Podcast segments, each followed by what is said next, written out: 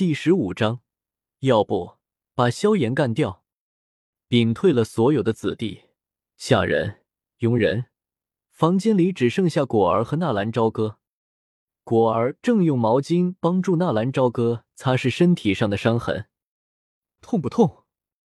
要是痛的话就叫出来。果儿小心翼翼地吹一口热气，然后用毛巾擦拭一下伤痕。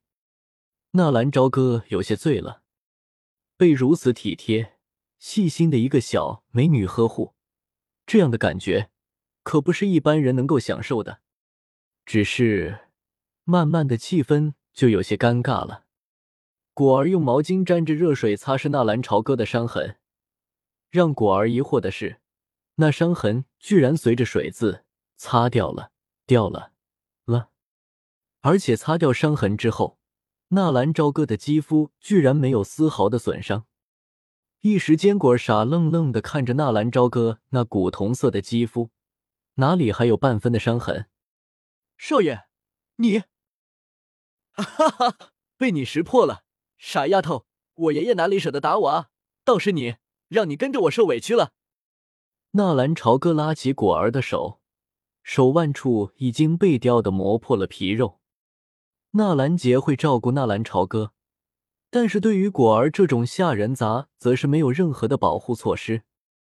少爷，果儿是下人，皮糙肉厚，没有事的，只要少爷没事，果儿就很开心。果儿，纳兰朝歌有些动容地拉着果儿的手，果儿也含羞地低下头，任凭纳兰朝歌耍流氓。嗯哼。忽然一声闷哼，房门被打开，纳兰杰那桀骜不驯的身影出现在门口，两人如同触电一般的分开，就好像什么见不得人的勾当被人发现了。老爷，果然起身站立一旁。嗯，你先出去吧，我有点事要和朝哥谈谈。纳兰杰看了一眼出落的水灵大方的果儿，不急不缓地说道。听见纳兰杰的话，果儿冲着纳兰杰施了一个万福，走出房间之外，顺手把房门关上了。房门一关闭，纳兰杰忽然一个箭步窜了出去，一把抓住纳兰朝歌的手腕。十段斗之气，哈哈，居然真的是十段斗之气！纳兰杰仰天狂笑。一月之内，从一个不能修炼的废物，忽然变成了一个妖孽。十段斗之气啊，就算天赋异禀的纳兰嫣然四岁练气，九岁进入云岚宗，十二岁也才八段斗之气。快给爷爷说说你是怎么做到的。纳兰杰一脸狂热地看着纳兰朝歌。呃这个纳兰朝歌最郁闷的就是这件事，这个该怎么解释啊，说自己得到了一个系统，可是又怎么告诉他们系统是什么？如果不说的话，自己的实力突飞猛进又该怎么解释？真是没有想到啊，那个五阶烙铁毒鹰蟒居然如此的有效，也不枉我拼了性命搞到手。哈？纳兰朝歌一时间愣住了，什么玩意？五阶魔兽啊，要不然你以为你能够修炼，还能够进步得如此迅速？还不都是那烙铁毒鹰蟒的功劳吗？哦，对对，是是。纳兰朝歌赶紧附和地说道：“爷爷圣明，多亏了爷爷呢。”嗯，混账！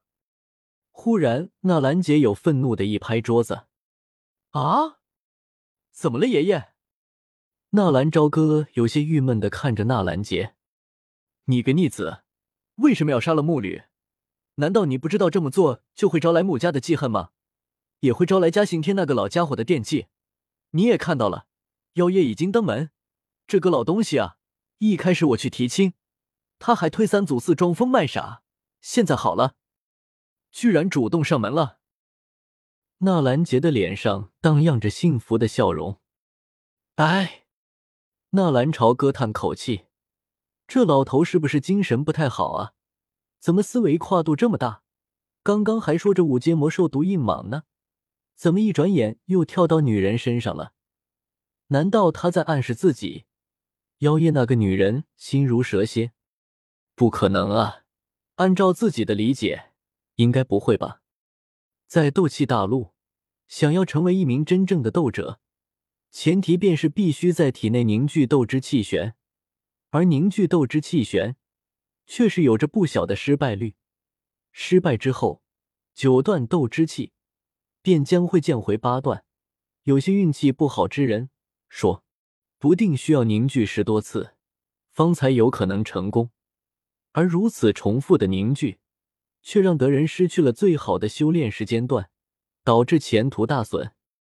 小哥，这两天你先别着急凝聚斗之气旋，我已经传输你的姐姐，让她求丹王古河帮忙炼制了几枚聚气散，到时候你服用了聚气散之后再凝聚也不迟。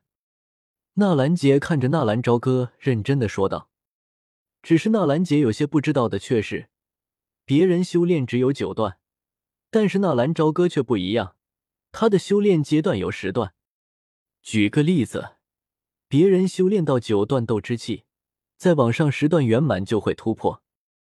但是纳兰朝歌不会，他现在就是十段圆满，按理说已经可以突破到斗者了，但是因为系统的限制，让他依旧停留在十段斗之气。聚气散它的作用便是能够让一位九段斗之气百分之百的成功凝聚斗之气旋，这种特效让得无数想要尽早成为斗者的人都对其垂涎不已，日思夜想而不可得。原来纳兰杰打的是这个主意，但是纳兰朝歌听了纳兰杰的话，却是把所有的注意力都放在了后一句。纳兰嫣然要回来了，我姐要回来了。纳兰朝歌有些激动地说道。是啊，已经两年没有回来了，是该回来看看了。这次回来我打算让她去萧家走一趟。纳兰杰有些微笑地说道。纳兰朝歌穿越过来的时候是九岁，那个时候纳兰嫣然十岁，已经加入了云岚宗。浑浑噩噩过了两年，纳兰朝歌一直没有见过纳兰嫣然。昏迷了两年，纳兰嫣然倒是来过一次，只是纳兰朝歌依旧没有见到。现在突然听说纳兰嫣然要回来了，纳兰朝歌一时间倒是有些愣住了。聚气散，纳兰嫣然，不好，纳兰嫣然要去退婚了啊！爷爷，我姐有没有说什么时候回来啊？纳兰朝歌有些激动地说道。这个不太好说，应该是要看丹王古河的时间吧。不过，小哥你可一定要记住了，千万不要冲动的去冲击斗者。哦，知道了。纳兰朝歌心不在焉地回了一句。